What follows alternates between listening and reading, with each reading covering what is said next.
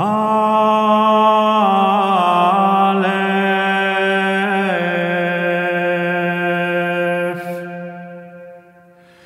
Quam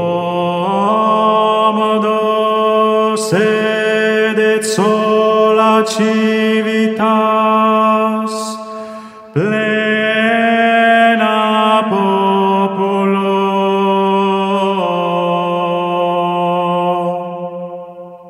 Per chiarezza presentiamo in forma schematica le diverse posizioni che abbiamo esaminato in merito al, ai, soggetto, soggetti della suprema autorità nella Chiesa e alla fonte dell'autorità episcopale. La posizione innovativa da trattare è quella della collegialità moderata. La posizione cattolica. A. Solo il Papa gode della piena e suprema autorità sulla Chiesa. B. Il Papa conferisce all'Episcopato la sua autorità diocesana. Il Papa concede loro una parte della sua piena e suprema autorità ai fini e per la durata di un concilio. Secondo, la posizione innovativa.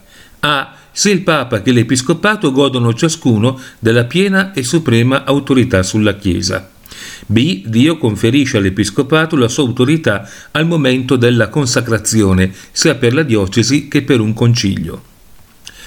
Posizione manifesta nel corpo della Lumen Gentium. A. Sia il Papa che l'Episcopato godono ciascuno della piena e suprema autorità sulla Chiesa. L'Episcopato ne gode in unione con il Papa come suo capo.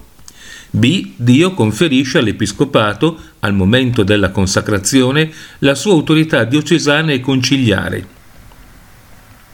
Posizione manifesta nella nota della Lumen Gentium.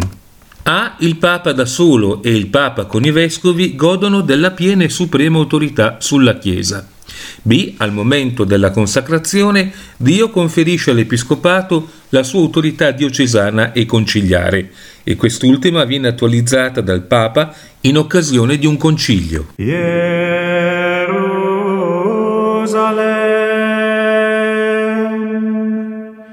Jerusalem,